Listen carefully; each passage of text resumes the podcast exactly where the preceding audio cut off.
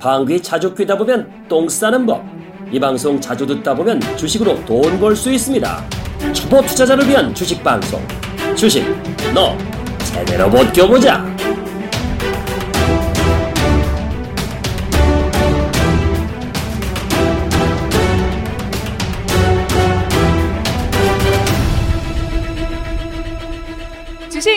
제대로 바뀌어보자 청취 자 여러분 안녕하십니까? 여러분과 함께하는 준어번 자 이번 주에도 여러분을 찾아왔습니다.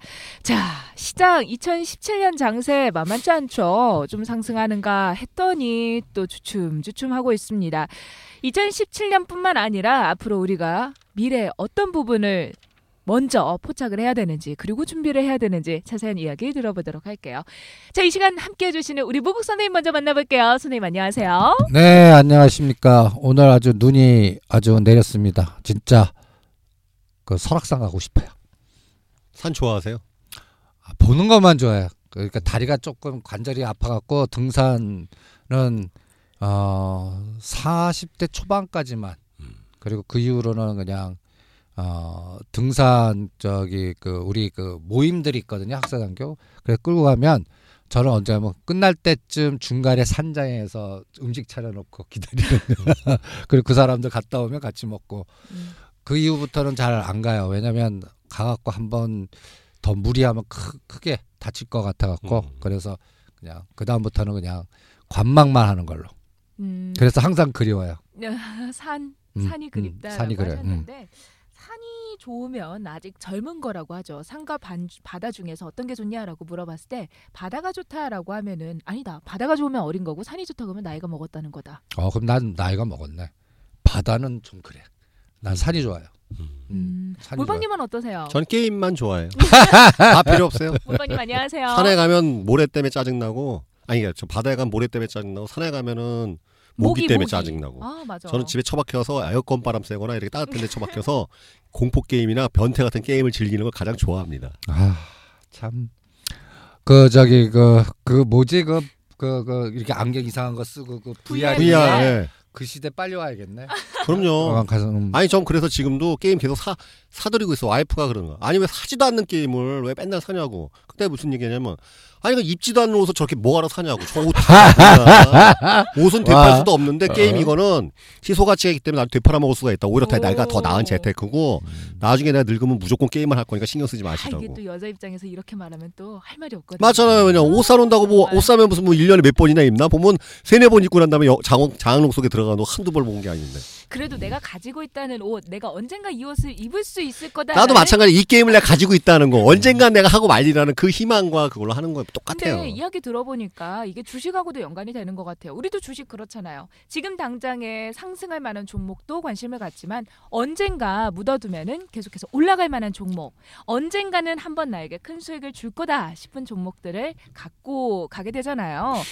제가 이번 주 수요일 날 어느 분을 만났어요. 그러니까 그 제가 이제 주식 같은 거 이렇게 컨트롤 해주는 분인데 저 오래된 고객이에요. 근데 중요한 건 이분이 지금 들고 있는 주식들이 다 지금 좀 음, 그래요 상황이. 근데 무슨 그래요? 얘기냐면은 이분이 한숨 쉬기래 그랬거든요. 팔면 큰일 난다고. 당신이 팔면 이 주가는 올라간다고. 음, 지금 손해가 문제가 아니야. 내 장담컨대 당신이 이 주식을 터는 날이 종목이 올라갈 왜, 거라고. 왜 그렇게 생각? 근데 이- 아니 근데 그게 아- 선생님 아실 거예요. 항상 보면은 개미들이 버티고 버티고 버티다가 입어 던지면 이상 그 종목이 올라가. 그래서 손해 나서 내상 있고 그 다음에 잊어먹고 있다 6개월 반만 팔았더니 주, 주가가 천장 가 있어. 그더 맛이 가는 거야 완전히. 더 맛이 가. 이거 한두 번 겪어본 게 아니야. 희한하게 보이지 않는 손이 있는지 모르겠지만 개미들이 정말 다 집어 던질 때까지 기다린 다음에 그 종목을 올려요. 그게 혹시 개미 털기? 아니 근데 그게 우연일치인지 그게 진짜 희한 그런 일이 있다니까요 진짜 그런 일이 많아요 아닌가 선생님? 아 그런 그 데자부가 많죠. 뭐 가깝게 작년 12월 7일만 하더라도 그 개별 종목 코스닥 갖고 다 지옥이었잖아. 어? 그래 그때 타, 턴 사람들 보면 지금 정갑한 거면 또 뒤집어지는. 분들 많거든. 많죠. 어. 어 그때 항상 여기서 털지 마라. 어 6년 동안 그 그 그 버텼던 이 507, 80은 지지할 테니까 뭐 한 3개월에서 나는 한 3월 달 정도 좀 그때 상황은 하도 험악하니까 뭐 내년 3월 정도 2017년 3월 정도 되면 바닥에서 한 5, 60% 오를 때 그때 뭐 대응하자 뭐 이렇게 전략을 짜드렸는데 어떤 종목들은 거기서 더블 간 것도 많고. 어, 그러니까 음. 제가 초보 투자자 입장에서 저도 뭐 경제 앵커를 하고 있긴 하지만 그래도 투자 세계에는 또 다르잖아요. 하다 보니까 그렇게 버티다가 그냥 팔고 아이고 내가 왜 팔았을까 하는 종목들은 사는 이유가 명확하지 않은 것 같아요. 음. 그래서 내가 하락을 했을 때 버틸 만한 근거가 없는 거예요. 그러니까 그래서 막 네이버 게시판 보고 막 아, 그렇지. 근데 나는 그런 것 같아요. 그게 그 자기하고 시장하고 싸움이지만 결론은 자기하고 싸움이야. 그쵸 자기하고 어, 자기하고의 싸움이야. 음. 어, 그래서 그 우리가 준호버이나 자주 얘기하는 게 먹고 나와라.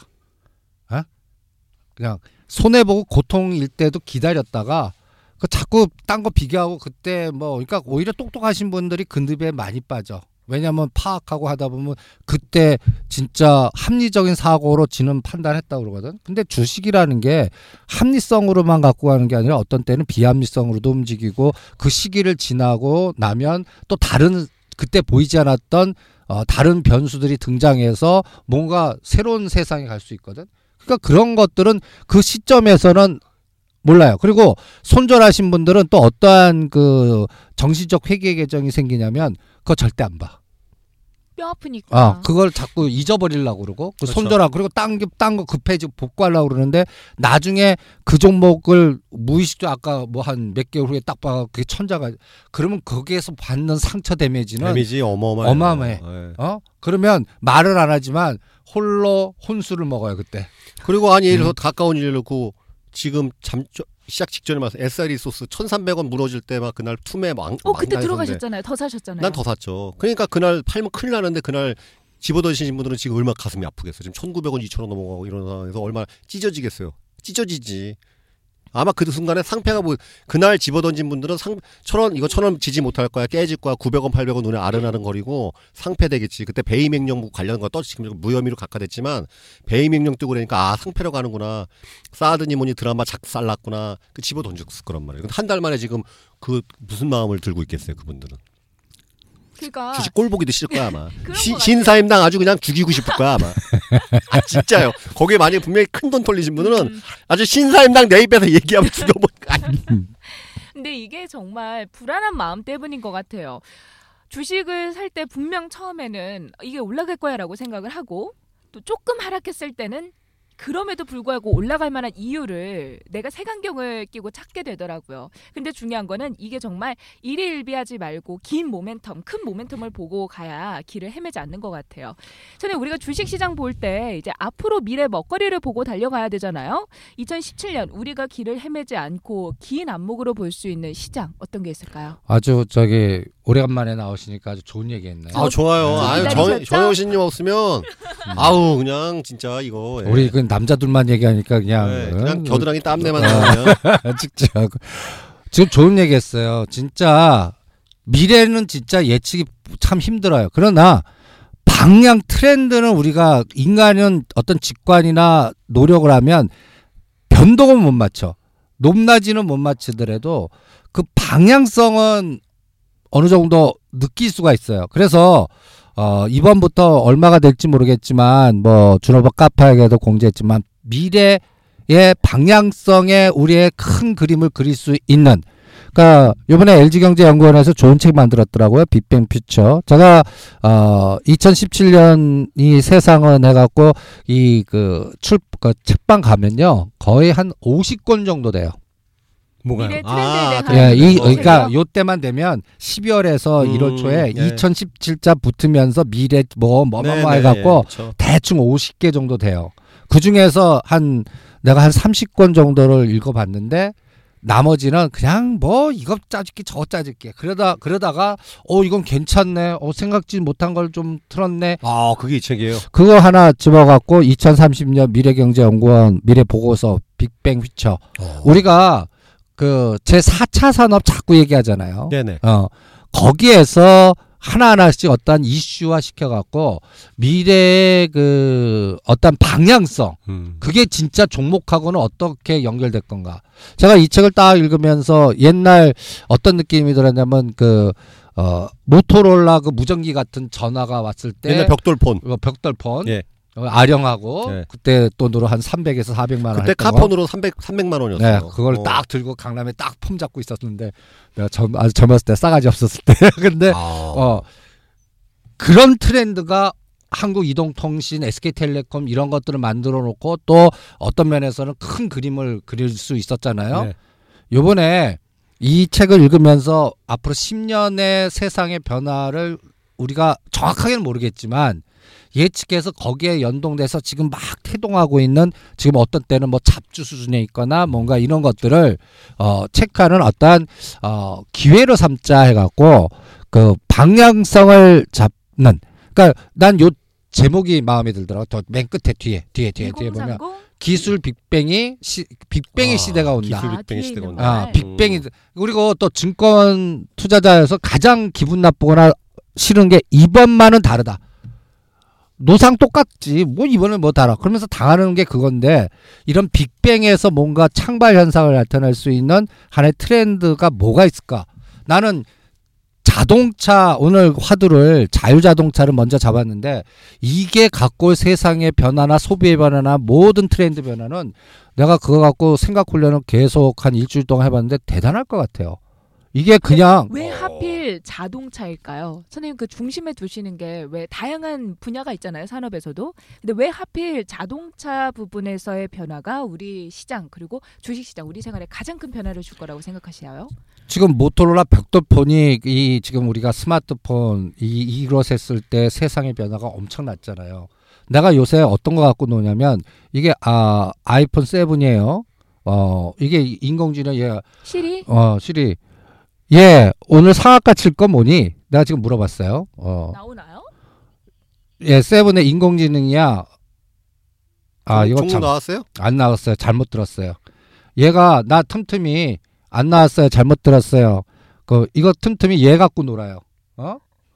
내 사랑은 어딨니? 모르겠대. 이거 그러니까 지금 말씀하신 게 그 인공지능이 들어가서 자동차가 이렇게 자율주행이 될 거다라고 해서 그 부분이 가장 변화를 줄 거다라고 하셨잖아요. 아니야, 아니야. 아니에요? 간단히 얘기해서 내이 스마트 나는 자율자동차가 그냥 간단하게 생각하면 내연기관 없는 그냥 바퀴 달린 스마트폰 시대로 가는 것 같아요. 자동차가요? 자동차가. 그러면 지금 현대차라는 기존 사업은 거기에 뭐 자동차 뭐 갖고 가요? 흡입, 압축, 아, 또 왜. 그러나? 디젤이나 어 휘발유 갖고 가잖아. 그렇죠. 그 석유 에너지, 화석 에너지의 세상이 이 스마트폰으로 가면 이제 그 축전지라든지 뭐 그러니까 건 뭐, 뭐라 그럴까요? 화석 에너지가 다른 에너지로 가는 거예요. 뭐 신재생 에너지나 친환경 에너지 뭐 여러 뭐, 가지 뭐. 여러 가지 네. 합성된 것도 있었겠지만 간단히 얘기해서 2차 전지 세상이라든지 뭐 여러 가지 하이브리드 무슨 새로운 음. 어떠한 그 에너지 그 그를 만들 수 있는 다른 시스템으로 가요. 그러면 지금 간단히 얘기해서 내연 기관으로 형성된 이, 이 그림 이 빅뱅 피처 딱 보면 네.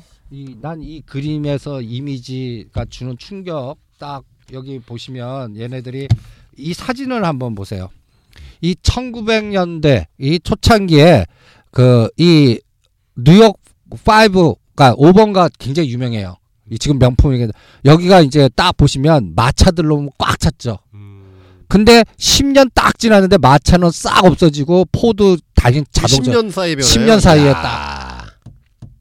이 야. 10년 사이에 세상이 이렇게 음. 바뀐 거라고 이, 이 사진 하나가 음. 그런데 앞으로 자율 자동차가 되면서 만들어 줄 수 있는 세상은 제가 보기에는 생활 패턴 예를 들어서 자율 자동차를 내가 사전으로 한번 찾아봤어요. 네.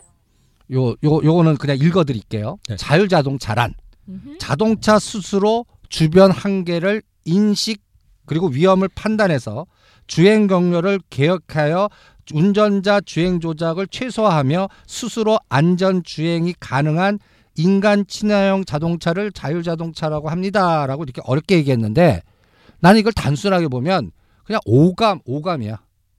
우리 자동차 하면 어떻게 운전하십니까? 그냥 제가 운전하죠. 운전하죠. 그런데 그러면 손으로 핸들 잡고 핸들 잡고 그 발을 밟고. 해서 네, 브레이크 어, 아니면 브레이크 엑셀. 아니면 이게 뭐 hands off, feet off. 그러니까 손잡이 놔, 그렇죠. 발도 그냥 발도 놔. 어. 그러니까 그냥 운전석이 아니라 그냥 방 조그만 네 명 앉아 있는 방처럼 되는 거죠. 뭐. 그쵸. 찜질방처럼 아주 그냥. 오 돗자리 펴고 앉은 것 같이 약간 그런 느낌으로 그냥 그러면서 이제 거기서 이제 발달한 게 아이. 아이 눈을 킨 상태냐, 끈 상태냐. 음. 그래서 오감으로 설명하면 인지를 할 수 있는 모든 시스템이 그 자동 사물이 인지하려고 그러면 뭐가 필요해? 센서, 카메라, 그렇죠, 모듈, 그렇죠. 그다음에 여기에서 필요한 또 자율자동차 보면 요새 그 뉴스에 나오면 이상한 윙고 위에 뭐 하나 달려갖고 사물 이게 통신 음. 와- 어? 통신 그 뭐 해서 위, 위 앞에 뭐가 있으니까 요걸 감지하고 뭐 왔다 갔다 하는 이런 와이파이 모든 이런 통신 그 4G, 5이 용량이 무지 발 달할 거고 그 다음에 거기에 관련된 갖다 해서 인간으로서 눈 기능, 귀 기능, 그 다음에 손발 기능, 그 다음에 뇌 기능 이런 것들이 다 들어가는 그러니까 융합의 시스템이 자율자동차라는 게 하나의 어, 화석 연료에서 뭔가 새로운 대체 에너지로 가는 대체 개념의 어떤 세상과 그 다음에 어, 사물과 직접 뭔가 우리가 생활 패턴에서 우리가 보는 오감이 기계로 들어가는 거예요. 오감이요. 어. 그러면서 거기에서 창출되는 여러 가지 세상의 패턴 변화들 이런 것들이 엄청난 영향을 줄 것 같아요. 그래서 지금 어떤 면에서는 반도체 빅랠리가 올 거다 하는 것도 이 이런 걸 다 하려고 그러면 어마어마하게 반도체가 필요하니까. 그런 것들이 그렇죠. 예. 들어가겠어요. 예, 예. 그러니까 그게 빅랠리가 들어올 거다라는 음. 그런 전망도 나오고 두 번째로는 이 자율 자동차가 되면서 어 화석 연료 어떤 면에서는 지금 뭐 미세먼지 화석 연료 뭐 이런 것들이 간단히 얘기해서 이게 어 소형화되면서 아니면 또 가격이 또 단가가 나- 낮아지면서 자율화되면 나는 예를 들어서 자동차에 일하면서 갈 수 있어. 그러니까 뭐 기차 KTX 이런 타는 느낌이네요. 어, 그쵸. 선생님. 뭐 어떤 그쵸? 면에서는 뭐 목적지만 딱 정해놓고 그러면 알아서 쫙 가주면서 그 사이에 나는 일을 하면서 음악을 듣든지 자든지 아니면 그 시간대를 뭔가 창출할 수 있는. 그렇죠. 어, 영화 청취할 수 있죠. 영화도 볼 수 있고. 그죠? 어. 그러면 거기에 따른 생활 패턴의 컨텐츠나 아니면 일로 할 수 있는 분도 있고 거기에서 예를 들어서 나는 부산까지 가는 시간 동안에 어 컨텐츠 좋으신 분은 거기서 예를 들어 컨텐츠 창출해 갖고 일을 해 갖고 플랫폼에 올릴 수도 있을 그렇죠. 거고. 어? 여러 가지 어떠한 그, 그 창출되는 에너지가 상당할 것 같아요. 그러니까 보니까 어 뭐라 그럴까요? 이 자율 자동차가 우리가 그냥 운 그냥 운전에 손 놓고 이렇게 단순하지만 어 어떻게 보면 우리의 생활 패턴을 완전히 뒤바꿔 놓는 그러한 어떠한 그 혁명적인 변화를 줄 수 있어서 어 이게 거기에 잘 적응하는 기업들은 주가가 아주 그냥 급등하겠지만 거기에 만약에 적응을 잘못하는 기업이면 갑자기 아까 10년 안에 그 직업이 없어지고 뭐 마차가 없어지듯이 그죠. 어. 내연 기관 만드니까 자동차 자율기관 차 나오면 일단은 자동차 보험 회사는 없어져요. 자동차 보험은 사, 사고 나도 사람이 운전한 게 아니기 때문에 소프트웨어 문제가 되기 때문에 자동차 보험 자체가 사라져요. 그 다음에 뭐 CCTV 감시 카메라 범칙금 다 사라지지. 왜냐? 소프트웨어가 문제 일으킨 거지 사람이 일으킨 게 아니니까. 근데 그것도 네. 나는 또 이제 그 개인이 갖고 있는 자동차 이 부분 보험 같은 거는 망가지겠지만 네. 또 뒤집어 놓고 보면 그 주체가 개인으로 가는 게 아니라 그걸 만든 그 사업 회사. 회사로 사업자, 갈, 회사. 수, 갈 그쵸. 수도 있어요. 그러니까 소프트웨어에 대한 그 보험이 따로 생기죠. 그렇겠죠. 예, 예. 그러니까 그런 부분에 따른 아, 어떤 이게 없어지면 뭐가 또 생기겠죠. 예, 예, 또 하나는 생기겠죠. 거기에 또 윤리 문제가 아까 들어갈 것 같아요. 음. 근데 그런 차가 알아서 운전을 하고 돌아다니다 보면 윤리 문제라고 하셨는데 사고가 났을 경우에 자율주행차면 인공지능이잖아요, 선생님. 그렇죠. 인공지능이면 우리가 프로그래밍을 해서 이럴 경우에 탑승자를 보호할 거냐, 아니면 보행자를 보호할 거냐라는 거를 기계적으로 판단을 해서 그 명령을 내리는 건데. 나는 나 그게 난 제일 무서울 것 같아요. 음. 거기에는 거기에 인간 이제 인공지능이 들어가겠죠. 인공지능이 들어가는데 네. 어떻게 인공지능이 판단하느냐에 따라서 이게 인간성보다는 도덕성보다는 어떠한 수치화되면 심지어는 예를 들어 부모 마음은 뒤에 애기들이 탔어. 그렇죠. 그럼 나는 애기 살리고 어떤 어떤 최대할 텐데. 생존 가능성이 높은 사람을 살리고 어, 아, 나머지는 뭐 근데 그게 만약에. 인공지능에 의해서 내가 판단하지 않고 그런 데 오자면 그 말니까 상대방의 예를 들어서 노인이 지나가는 이런 것들을 할 때 어떤 상황을 어떻게 나오나 이 부분도 정답이 없을 것 같아요. 음. 그러다 보면 이 부분에 따른 또 여러 가지의 또 노이즈라든지 이 법이라든지 이런 규제를 어떻게 해야 되는지 이런 것들이 어 이게 통일화될 건지 각 나라마다 또 달라질 건지 그렇죠.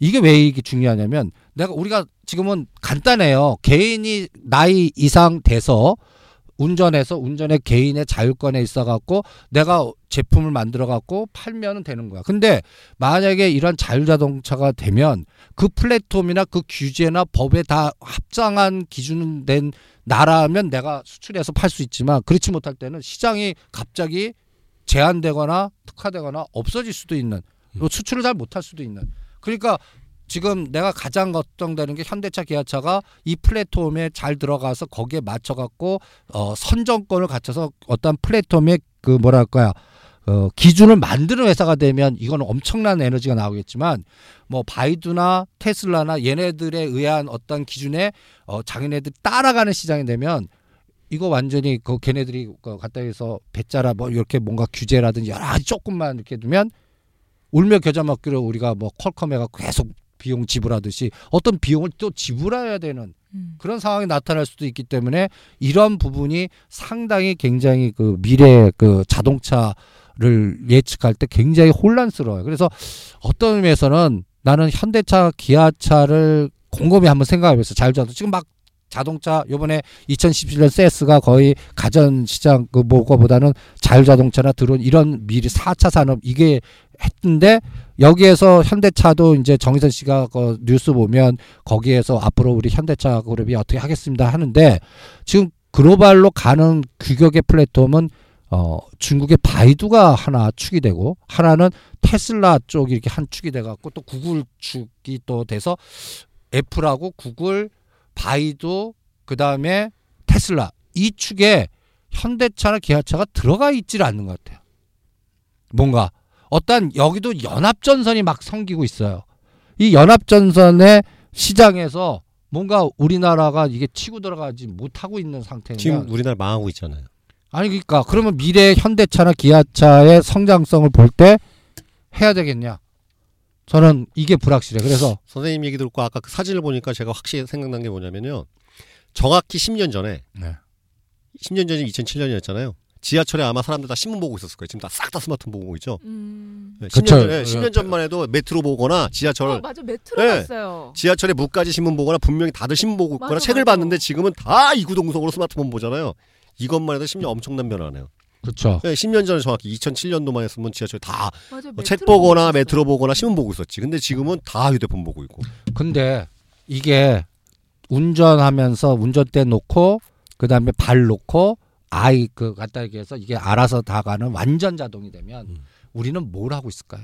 거기서도 스마트폰이나 게임하고 있겠지. 게임을 하실 거예요? 선생님은 주식 주식을 보고 있겠죠. 아, 선생님은 거기서 강의를 하고 있거나 어 그렇게 아, 거기서 무역수석의 시장이 있기 이러면서 오늘 서울에서 부산 가는 중- 그러면 괜찮다. 진짜 시간의 활동 범위가 굉장히 커질 것 그쵸 같아요. 예, 어. 이제는 예. 이동이라는 거 어. 지, 지금까지 우리가 이동 시간이라는 것 자체가 일이 중단되거나 뭔가 이렇게 있는 기간이었는데 이동 시간 자체라는 개념이 사라지는 거죠. 그렇죠. 얼마든지 일할 수 있으니까. 그러면 멀티태스킹 더 확대가 될 것 같아요. 그렇죠. 어. 근데 일단 그렇게 가기 전에 안전이라는 부분이 확보가 돼야 될 수 있을 것 같아요. 그러니까 그래서 아니 근데 그 부분은 의외로 쉽게 해결될 수 있을 것 같아요. 왜 그러냐면은 아까 말씀하신 거에 저는 어떻게 의외로 해결 쉽게 생각하면 이거거든요.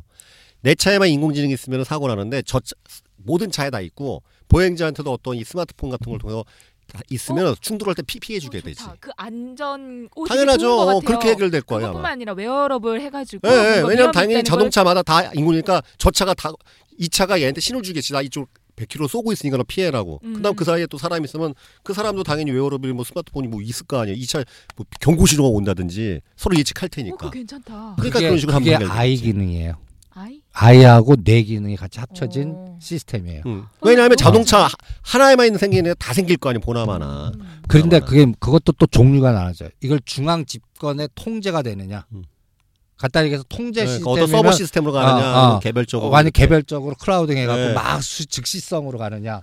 그러니까 어, 이런 세상도 나 어느 지역은 어, 이게 개인이 그 간단히 손 놓고 하지만 마치 공장의 컨테이너 벨트 같이 움직이듯이 무슨 smart city 해갖고 거기서는 그 뭐가 컨테이너 벨트가 자동으로 움직이는 어떤 면에서는 도로가 움직이는 것 같은 예.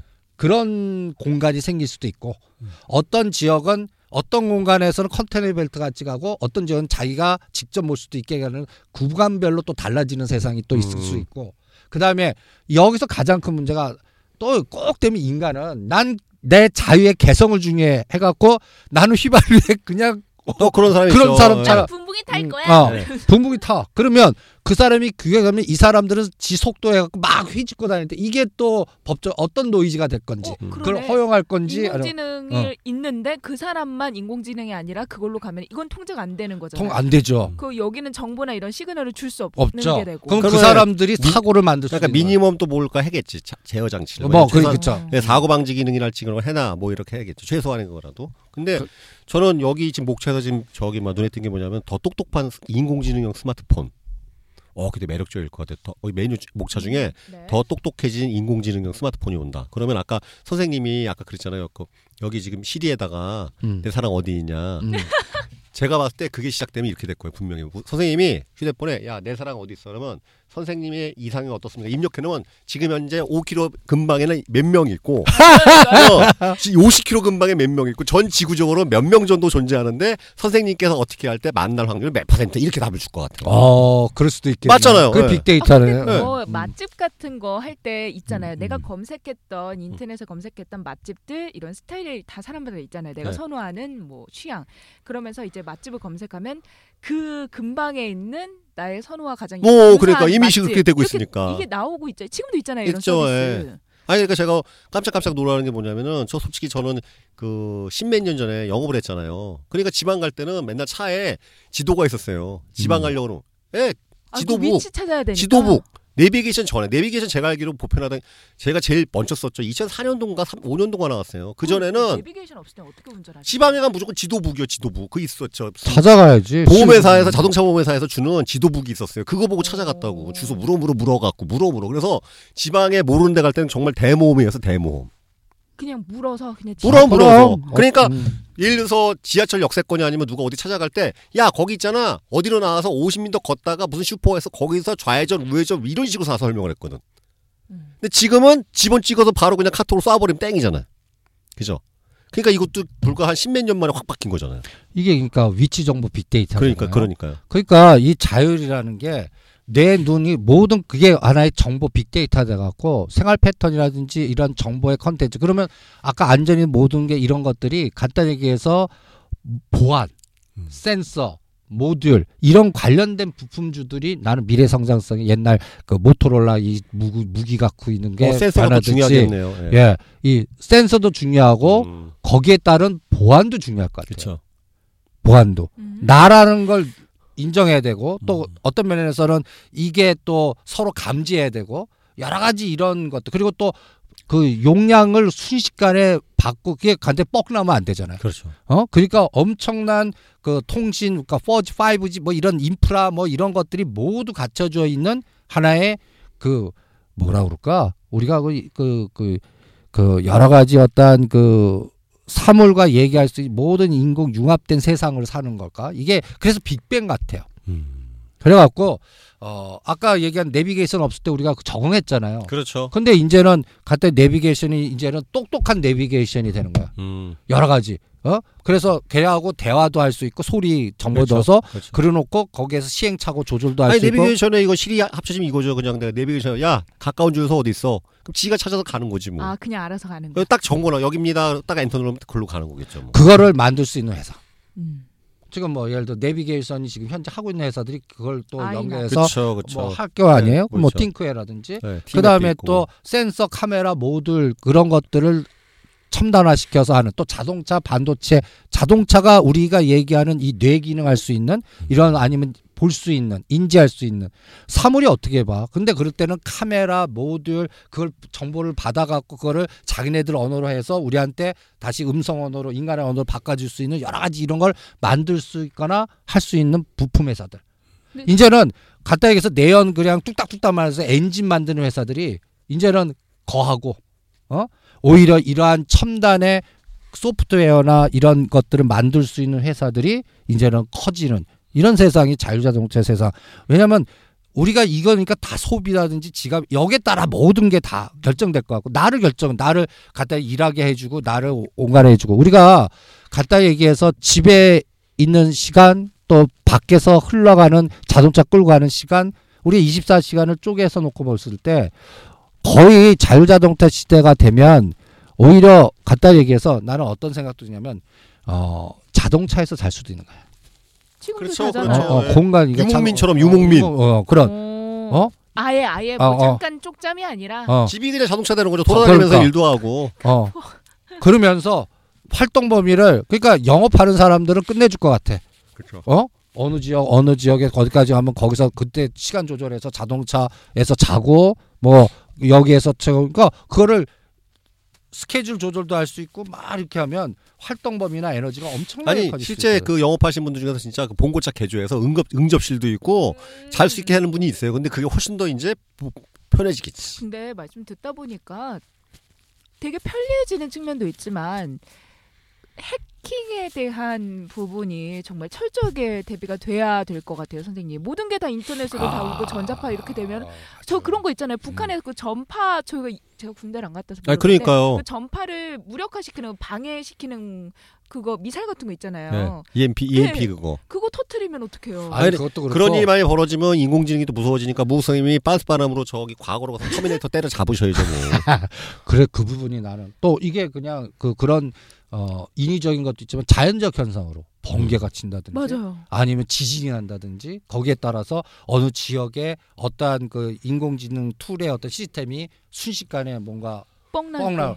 뭐 버퍼링이 생기거나 네. 이럴 때 통제될 때 그거를 자동으로 우리가 바꿀 수 있는 어떤 시스템이 된다든지 뭔가 정할 수 있는 이런 게 나와야 되는데 그거를 통제 불능 상태에 나오면 거기에 나오는 사고의 그거는 엄청날 것 같아요. 그리고 이거 누가 나쁜 마음을 써서 인공지능 그거에 교란 신호를 줘가지고 사고를 낸다던가 그것도 그렇고 이게 뭐냐면 문제들? 인공지능 해킹이 되면 이거는 간단히 얘기해서 스마트에서 좋잖아요. 네. 그래서 스마트 카메라 그러면 우리가 그 센서 그러니까 간단히 얘기해서 기계에 모든 렌즈가 다 들어가는 거야. 그러면 또 웅큼한 놈이 해킹해 갖고 아, 너무 싫다. 어? 내 그러게요, 방은. 내가 하는 걸 다 들여다볼 수도 있는 그렇죠. 이런 애들도 있을 거라고 해킹의 그 이상한 애들 그래갖고 그거를 사진 찍거나 이래서 이 사람 피해 주는 음. 그러니까 여기에 따른 보안도 무지 중요할 거. 그래서 우리가 시간 여행하자고 하는 모바일 보안 정보 이것도 나는 굉장히 중요한 트렌드가 될 것 같고 또 이 스마트 자동차와 smart home하고 이 smart wearable이 다 연결될 것 같아요. 연결고리가 엄청날 것 같아요. 그러면 이제 그 나는 LG 전자가 요거 쫙 읽으면서 LG 나는 현대차나 기아차보다는 LG 전자나 삼성 전기를 시간 여행을 길게 해야겠다. 딱 이거 여기서 잘도 공부 생각하면서 LG 전자가 이제 그 사업 구조가 저 스마트폰만 좀 없애버리면 저주가인데 내가 좀 생각을 좀 바꿨어요. 쟤네들이 왜 저걸 그니까 LG 전자 포트폴리오는 가전에 그게 스- 휴대폰이 있어야 되기 때문에 그런 건가요? 그렇죠. 아. 그리고 전장 사업 구도로 밑에 음. 그 플랫폼은 걔네들만큼 잘 만드는 데가 없어요. 맞아요. LG와 음. LG 이노텍 다 갖췄어요. 음. 근데 선정권에서 에, 그 뭐야 스마트폰만 뺏긴 거야. 근데 이거를 바꿀 수 있는 게 자기네들 세상에 smart화 smart home 시대에 어떤 어디면 LG 휴대폰이 그거를 컨트롤하는 컨트롤러 그렇죠. 컨트롤 거죠. 그, 음. 그 뭐랄까 우리가 테레비 킬때 네. 그 스마트폰 그러면 그 걔네들 LG 시스템을 살려면 그걸 살 수밖에 없는 그렇지, 그렇죠.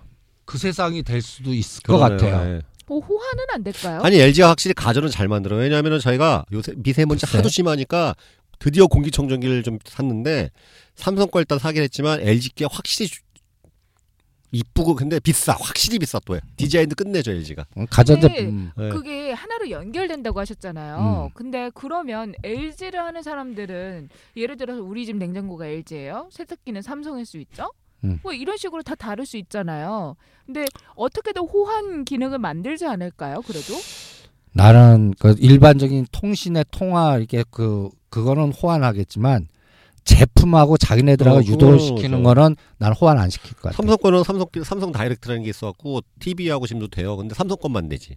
삼성 휴대폰하고 삼성 요새 smart TV하고 삼성 direct라는 음. 기를 통해서 내 휴대폰의 영상을 바로 TV로 쏠 수가 있다가 아무 선이 없어도. 근데 그 삼성 거끼리만 돼요. 그럼 삼성 쓰는 사람은 다 집에 삼성만 있고 LG 쓰는 사람은 다 그, 집에 그렇게 될. 것 같아요. 아니 왜냐면 그래야지 그 기업이 그런 걸 유도하겠지. 유도하고 거기에 또 인터넷 뱅킹이나 결제 시스템도 거기에 연결되기 때문에 자기네들 거 싸면 자기네들 그 통화나 자기 공간을 확대시키려고 그러지 호환 개념은 어, 안 생길 것 같아요. 그러니까 어떤 면에서는 어, 제품의 폐사가 더 아니 애, 심할 수 애플이 있어요. 전략이죠. 애플도 그랬잖아요. 지네 생태 구축해서 다른 거 어, 어, 오지도 못하게 만들었잖아. 독점해 근데 버렸으니까. 소비자로서는 좀 싫긴 하겠네요. 내가 이것도 쓰고 싶고 저것도 쓰고 싶은데. 그쵸. 그러려고 그러면 두 개 다 사셔야겠지. 어. 그러니까 그러한 어떤 어 smart home smart 이 그러니까 여기도 플랫폼의 선정권이 모든 걸 장악할 것 같아요. 결제권까지. 왜냐하면 이제는 종이 화폐도 없어지면서 지금 정당 종이가 없어지는 것 같아요. 동전도 그죠? 아까 얘기한 신문 우리가 지금 무가지 신문이나 페이퍼 신문 본 적 있어요? 요 근래요? 어. paper 신문은 뭐 저기 사무실에 뭐 배달되는 건데 제가 보진 않죠. 누군가 보는 거 잠깐 어. 구경은 하죠. 요새 그거 노상 집에 보면 아침마다 신문 그거 갖고 이렇게 쭉 푸는 게 아버님이 일- 우리 옛날에. 그랬죠. 예전에. 근데 지금 그래? 어? 안 그렇다고요? 근데 음. 이제 그게 더 심해지는 것 같고 그다음에 이제는 결제도 만약에 그 이게 그 띵띵띵 시스템으로 가버리면 띵띵띵. 그러니까 핸드폰 갖고 뚝 누르면 음. 저 삼성페이 결제됐습니다. 뭐, 뭐 무슨 페이 결제됐습니다. 이런 시스템으로 가다 보면 더 심해질 것 같아. 그러니까 지금 보면 결 모든 그러니까 나라는 사람이 어 살기 위해서 필요한 모든 행동 반경에 연결고리가 된 그 어떤 비즈니스 tool이나 모든 게 융합되면서 다 하나의 그 시스템화 시킬 수 있는 게 이제는 스마트홈 스마트자 들어가는 이제 S의 혁명이라고 아, 표현할까? 음. S 어 스마트 자동차, 스마트카, 스마트홈, 스마트 기계. 그러니까 모든 게 다 스마트하지만 이 S자가 우리를 그 뭐라 그럴까 점령하고 있는 그 시대가 이제는 막 그제 4차 산업 시대 음. 되는 것 같아요. 그러니까 여기에 적응을 해서 거기에 관련돼서 미래 방향성을 주는 주식으로 우리가 생각하고 포트폴리오 짜는 게 정답이 아닌가.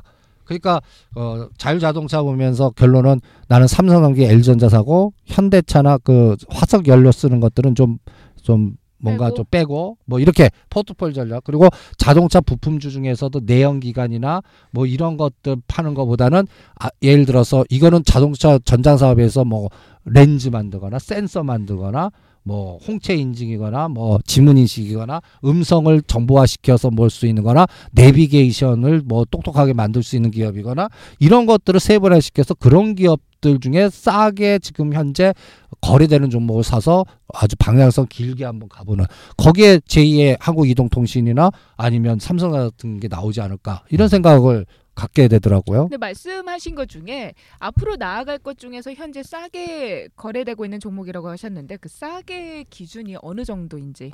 그러니까 10년 동안 기본 보면 10년 동안 최저가가 있거나 아니면 지금 지금 현재 가격이. 어, 현재 가격이 아직도 뭐 대충 가격대로 음. 한천 원에서 한 2만 원 아래에 있는 종목들. 그럼 좀 흐름도 보고 하려면 뭐 월봉이나 이렇게 음. 그쵸. 봐야겠네요. 그쵸 한 10년 정도를 보고 그러니까 대충 옛날 삼성전자가 3만 원 하던 시대거든. 삼성전자가 3만 원일 때가 뭐 있었어요. 그럼 어 그렇게 멀지 않아요. 90년대야. 어, 음. 음. 그런 그런 그 그리고 예를 들어서 한국 이동통신이 900원 1000원. 그 몇백만 원 된 거거든. 그다음에 또 어, 호텔 신라가 5,000원. 그러니까 시대 트렌드가 한번 바뀌고 우리가 어, 예를 들어서 엔터테인먼트도 SM도 1,000원 할 때가 있었거든. 음, 선생님 글 써주신 어, 거 어, 어. 봤어요. 근데 그게 7만 원까지 가는 이런 어떤 트렌드. 뭐 한미아품 트렌드 2, 3만 원 하던 게 80만 원 가는 트렌드. 이런 건 다 나온 트렌드잖아요. 그러면 이제는 자율 자동차와 우리의 융합될 수 있는 이 연골고리에서 10년도 안 걸릴 것 같아요. 한 5년 안에 이런 빅뱅이 한번 터질 것 같아요. 우리가 그 임상 실험 뭐 해서 제 한미아품 같은 거 막 해갖고 한번 또 중국에서 또 유혹해갖고 이런 거 해서 한번 터졌잖아요. 이제 터질 게 나는 이 자율자동차 부품 쪽에서 내연기관을 빼고 스마트하게 가는 쪽에서 한번 이, 이 뭐라 그럴까요? 빅뱅이 한번 나오지 않을까. 그래서 제가 이 미래경제연구 보고서 보면서 제일 자동차를 먼저 뽑아놓은 것도 이게 자동차 뽑는 게 아니라 스마트, 어? 4차선을 스마트화 시킬 수 있는 모든 것, 그러니까 그 인간과 인간이 아니라 인간 기계 인간 음. 음. 이 기계를 인간화 시켜버리는 거야. 그러면 인공지능도 필요하고 누- 얘네들한테 오감을 주는 거야. 어? 그게 이제 얘다가 다리 주고 팔 주면 이제는 로봇 돼 버리는 거지. 어, 그러면 싫어 나도. 응? 근데 그 기계 자체가 인간, 그러니까 눈 주고 귀 주고, 어? 그 다음에 뇌 주고. 이게 다 간단히 얘기해서 눈 뭐 예를 들어서 VR, 증강 현실, 그 다음에 또 센서, 카메라 모듈이 있어야 다 되거든요. 그걸 기, 그 보이는 거를 기계화 시켜서 인간이 받아들일 수 이게 바꿔주는 어떠한 여러 가지 회사들이 있을 거 아니에요. 이게 앞으로 굉장히 커지는 시장일 것 같고 그 다음에 이제 또 어, 어떤 생각이 드냐면 이게 이제 중국 시장도 보면 우리가 이제 생산품 갖다 해서 왜 석유가 중요하면 모든 생필품이나 이런 거는 석유를 가공해서 화학에서 나온 거예요. 그렇죠. 거기에서 모든 걸 만들거든. 우리가 석유라는 거 단지 그냥 기름만 보는 게 아니라 그거를 여러 가지 분해해 갖고 뭐어 해서 만든 게 심지어는 뭐 우리가 오늘 옷 뭐든 그 다 나오는데 이제는 이 세상이 그쪽으로 가버리면 어떤 게 가장 중요하면 철강 소재 그 다음에 이제는 갖다 석유보다 갖다 얘기해서 뭐 우리 화학 공식 보면 그 망간 뭐 그 다음에 알루미늄 뭐 구리 비철금속이요. 비철 금속 세상이 음. 커지는 것 같아요. 엄청. 그러면 왜냐하면 이 차량이 내연기관하면 튼튼해야 되거든. 그걸 뭐 연도 올려갖고 뭐 몇 엄청난 고온에도 견뎌야 되고 뭐인데 만약에 이게 걸어다니는 스마트폰 바퀴 달린 거 되면 가벼워야 돼. 음. 그렇죠. 가볍고 탄소 섬유가 튼튼하고 그러면 경량화 그걸 만들 수 있는 금속 다 비처 금속과 어 그러니까 이 석유를 기준으로 했던 모든 우리가 100년의 이 석유 산업 시대는 저기 아까는 1910년대 포드가 단일형 T자 해 갖고 거기서부터 내연 마차에서 내연 기관으로 바뀌면서 증기 기관 뭐 이렇게 하면서 이 세상이 100년이 왔다면 그렇죠. 그러면 앞으로- 철강의 시대가 됐죠. 예, 그럼 그 지금은 이제는 경량화라든지 이, 이런 첨단 그 어떤 융합의 금속들 새롭게 뭐 이런 가벼 그러면서 그게 상상외로 가볍거나 플렉시블하거나 뭔가 변형도 되거나 뭐 이상한 이런 세대로 이제는 가는 거. 거기에 관련된 회사나 그런 종목들. 그래서 우리 알루미늄 끝까지 한번 가보자고요. 알루미늄 그 다음에 이런 비철 금속 관련된 것들. 이런 것들이 뭔가 어, 나는 이 자동차하고 이런 건 융합 안 돼. 그렇게 생각, 짧게 그냥 앞으로 이제 대선 주자들이 뭔가 이제 뭐 또 제, 뭐 자기네들 경제를 살려야 되니까 뭐 플랜트라든지 해양 뭐 뭔가 만들어서 거기에 관련돼서 지금 철강 소재가 갈 수 있겠다 했는데 나는 이 미래 방향성의 트렌드는 이게 더 커질 것 같아요. 어? 이런 기계화시킨 소재들이 인간 스마트를 하려면 이거를 무겁게 만드는 건 철 무기가 안 되거든. 근데 가벼우면 안전성에 문제가 생기잖아요. 그러니까 근데 알루미늄이 갖다 해서 철보다 더 강한 거야. 아 그렇게 어. 만드는 거죠. 뭐 그렇게 만드는 거지. 음. 탄소화 뭐, 뭐 나노화 이렇게 시켜 갖고. 네, 네. 어? 그러니까 기술의 발달 이게 에너 그게 더 발달돼 갖고 가벼운데 방탄도 돼 버리는 거. 아니 선생님 말씀에 의- 일리가 있는 게 뭐냐면 어느 제가 책을 읽었었는데 지난 100년 동안 철강의 시대였기 때문에 또 문제가 뭐냐면 철은 녹슬잖아요. 끊임없이 인간들은 그 철제 구조물에 녹쓰는 걸 방지해서 또 어마어마한 비용을 투여하고 있다 고 그러더라고요. 음. 음, 그걸 봐 계속 계속 뭐 페인트 칠하고 뭐 하고 계속. 그 어쩌면 그런 비철 금속이 되면은 녹 쓰는 거에 대한 그것이 또 비용이 상쇄될 수도 있는 것이죠. 그게 뭐였다 무슨 책에 있었어요. 녹 쓰는 거에 대한 비용을 계속 투여하는 것들. 그래서 난 자율자동차를 딱 보면서 전장 사업에 대한 시각에 큰 변화를 한번 줘야겠구나. 전장 사업. 그러니까 옛날에 그냥 내연기관 엔진 이런 이런 시대가 아닌 음. 간단히 얘기해서 지금은 이게 우리가 어떻게 저게 자동차 부품이야 이런 회사들이 아 다- 이제 진짜 자동차 부품 회사가 미래에는 그게 그- 핵심이 된다. 핵심이 된다는 거죠. 음. 어 그리고 지금 석유화해서 쓰는 것들은 다 없어지는 거예요. 이제 그런 네네. 기업들은. 음. 이게 속도가 더 빨라질 것 같아요. 그리고 또 하나 어떤 생각이 드냐면 이제 이러한 자율이나 이런 게 기계 똑똑해지고 어떤 통합 융합이 돼 버리면 아까 이 택시 운전 어떻게 아까 택시 운전 기사는 어떻게 될까? 법도 그렇게 하겠지만 택시 운전 기사들이 그 직업이 그대로 10년 후에 지금 10년까지 갈 것 같은데 10년 후에는 그 택시 운전 기사 직업이 있을까? 이런 생각도 왜냐면 아니 근데 그런 필연적이죠. 왜냐면 비디오 가게 주인 없잖아요 지금. 만화방 주인도 없고 전파사도 없어졌고 다 없어졌잖아요 지금. 그것도 그러네. 예? 그죠? 그런 게 어. 한두 개야 부지기수 부지기수죠 지금. 10년 사이클로 없어진 직업들이 얼마나 많아요. 불가능한 직업을 골라야 되겠어요. 그러니까 이게 이제 그 어떤 면에서 자동차 이렇게 할 때 소유의 개념보다는 간단히 얘기해서 간단히 하면 전 움직이는 컨테이너 배터리면 내가 소유하겠어? 시간 조절 공유 잠깐 빌리죠. 어, 빌리거나 아니면 이런 어떤 뭔가 이 생활 패턴의 그, 그 소유의 개념도 뭔가 좀 바꿔질 그렇죠, 수도 있고 바뀌겠죠. 법도 바꿔지고 음. 어 그러니까 자동차 회사보다는 어떤 면에서는 그- 그걸 이용하는 어떠한 그 법을 이용하는 뭐 이제는 자동차를 빌려준다 렌트 회사가 커질까 뭐 지금 이건 아직까지 확 오진 않아요 근데 그것도 좀 깊게 한번 이 생활 패턴의 소유 자동차를 그때 세상에서는 소유를 할까 우리가 내연기관하고 튼튼하고 멋있고 뽀다구 나면서 뭐 몇억짜리 이렇게 또 그냥 빵빵한 이- 이제 그 개념이 유지될까? 그럼 버스는 어떻게 될까요, 선생님? 버스도 자율화되는 거지. 지금 벌써 버스나 트럭이 먼저 만들어져요. 지금 독일 쪽에는 무인 벌써 미국에는 저 장거리 뛰는 어? 그러한 트럭이라는 게 무인화 시켜서 지금 작업을 해요. 어? 그러면 그 장거리 그 뜨는 그 그 그 사람들이 수출의 주역군들이거든? 국경 돌아가면서. 이 사람들 직업도 이제는 불확실성이라고. 점점 마찬가지예요. 비디오 가게 주인같이 돼버릴 수도 있다고요. 어? 그러니까 트럭 그러니까 자율자동차라는 게 그냥 조금 하는 게 아니라 어떤 면에서는 과시성 소비라든지 이런 이런 것도 부분마저도 뭔가 다른 데로 이전을 시키는 상황을 만들 수 있을 것 같아요.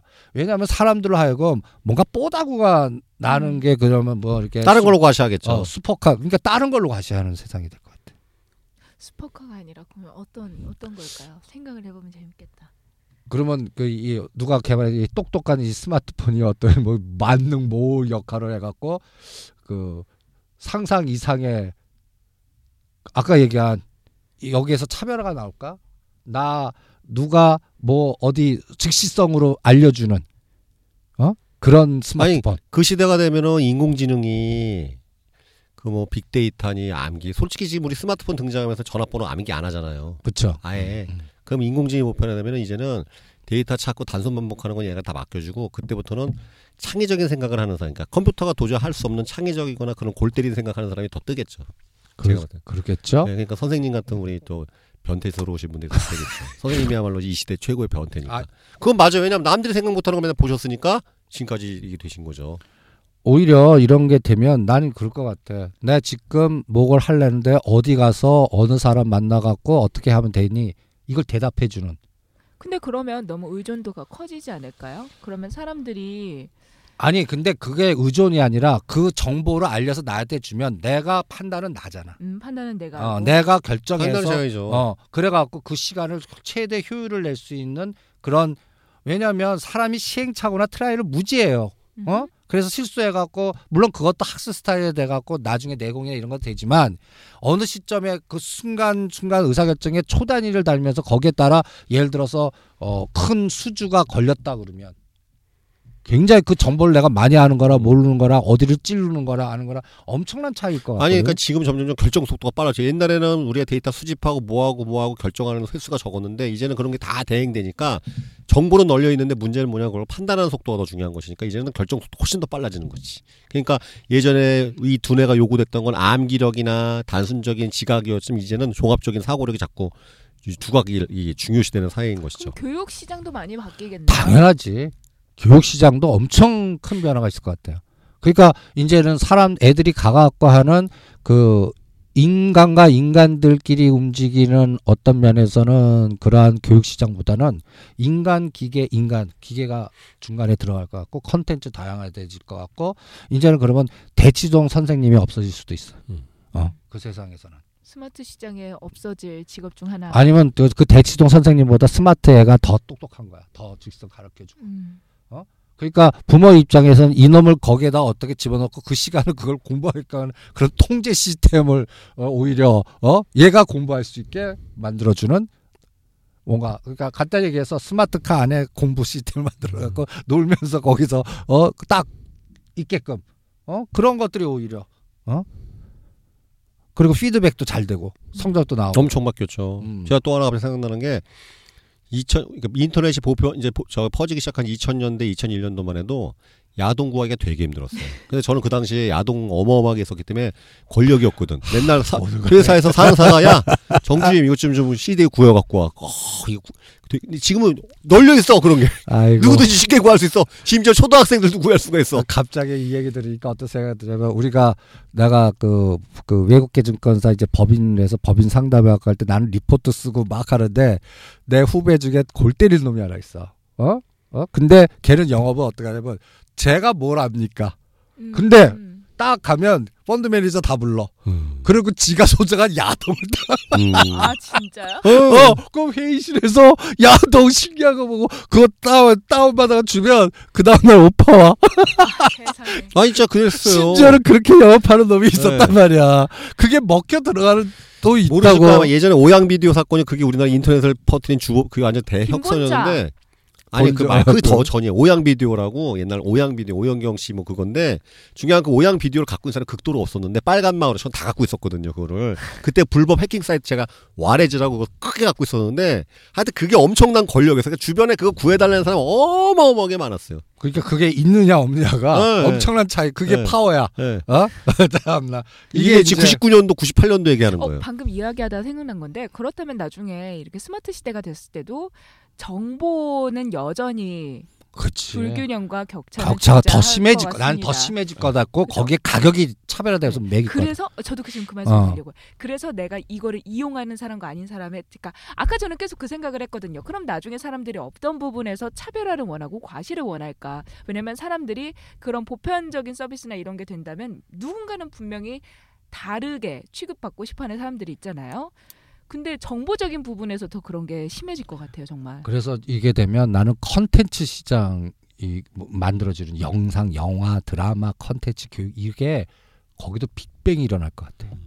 지금하고 이 부분에 대해서는 좀 더 고민을 많이 이것도 해요. 고민하셔야 되는 게 왜냐면 어. 해, 해 주셔야죠 왜냐면 이게 있어요 그러니까 그 NC 소프트 음, 음, 음. NC 소프트 지금 난리 났거든요. 지금 주가 21만 원까지 빠졌다 지금 30만 원 돌파했는데 그 이유가 뭐냐면은 한 달 전만 해도 그 리니지 그 프랜차이즈 적이죠. 리니지 레드나이츠 나왔을 때 망작이다 재미없다 주가 쫙 빠졌어요. 망했을 거라고. 근데 리니지 투 레볼루션 넷마블이 유통했지만 리니지 투 레볼루션이 초대박이 난 거야. 지금 한 달 만에 매출이 500억이 나온 거예요. 500억. 근데 저, 그 게임 회사 넷마블하고 지금 뭐 어딥니까? 저기 넥슨 작년 연 작년 1년간 게임 매출이 1조 몇백억인데 지금 예상으로는 이제 한 달 만에 500억 나왔거든요. 근데 지금 아직 국내만 서비스예요. 근데 이게 만 중국이나 유통하고 그러면 국내인데 500억이라. 예, 한 달 만에 500억 어. 대들었어. 그래서 주가가 지금 30만 원 가고 있는데 근데 이제 이 중국하고 이렇게 되면은 아마 이 게임 단일 게임 매출 1조 원을 돌파. 그러면 난 이제 나도 나는 내가 참 잘못한 게 나도 이제 게임에 좀 빠져야겠어. 어? 어? 이 모바일 게임 나는 진짜 네, 게임을 한 그러니까 번도 모바일 게임 끝난 줄 알았더니 아니었던 거야 또 이게. 아니 그게 왜 모바일이에요. 아니 왜 모- 그러냐 모바일 나왔어요. 왜 그러냐면 그 자율자동차가 되거나 이러면 손 놓잖아. 음. 더 게임을 어, 하죠. 더그 시간에 더 매니아는 그걸 더 맞아. 참여할 수 있는 시간을 더 확보할 수가 있는 움직이는 시간대 그러니까 PC방이나 이런 어떠한 그 그게 연결됐을 때만 거기 세계가 들어가는데 이게 자율화되면 언제든지 할 수 있단 말이야. 어? 음. 그런 부분이 또 시장을 더 폭발을 시키는 거고. 왜냐면 그럼 접속자 수와 그 시간에 따라 돈이 counting이 되는 그쵸. 거니까. 그러면 내가 여기서 놓친 게 CJ ENM은 나는 컨텐츠만 봤거든. 영상 드라마. 거기도 같이 올라왔잖아요. 어. 게임 때문에. 예. 그래서 5만 5천, 5만 7천에 사서 한 7만 5천이면 됐다 생각했는데 이게 더 간 게 지금 똑같은 얘기야. 예. 난 게임을 몰랐어. CJ ENM에 게임이 있어요. 그게 리니지 레볼루션 거기에 연결돼 갖고 어, 넷마 CJ가? 어, CJ 그거를 공모가 내지 이게 같이 연결돼서 네. 지금 8만 8천 원까지 가버린 거야.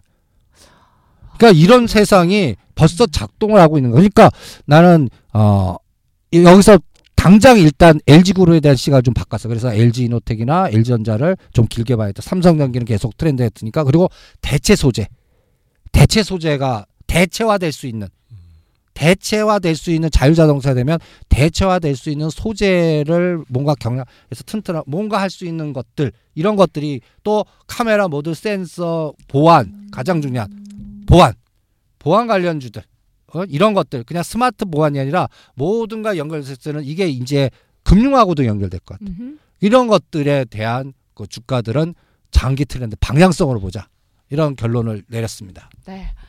아, 오늘 이야기 들으시면서 같이 미래를 그려보셨으면 좋을 것 같아요. 저희도 막 이야기하면서 중간중간에 눈 위아래로 굴려가면서 많이 생각을 해봤는데요. 여러분들이 그리시는 미래는 어떤 모습일까요? 중요한 건 이 미래의 모습 속에서 투자의 기회가 있다는 거 아닐까 싶습니다. 자, 오늘 정말 바쁘게 달려왔는데 몰빵님 어떠셨나요? 아 진짜 미치겠어요 아주. 21만 원대 NC 소프트 살까 말까 진짜 고민했었거든. 어, 진짜. 아니 고민했어요. 저는 게임 워낙 좋아하는 사람이니까. 근데 음. 리니지 레드나이트 딱 보니까 아니 왠지 feel은 있었는데 야 진짜 설마 했는데 이렇게 갈 줄 몰랐어요. 그러니까 누구도 예측 못했죠. 어느 애널리스트도 이 리니지 레볼루션이 이- 저 응?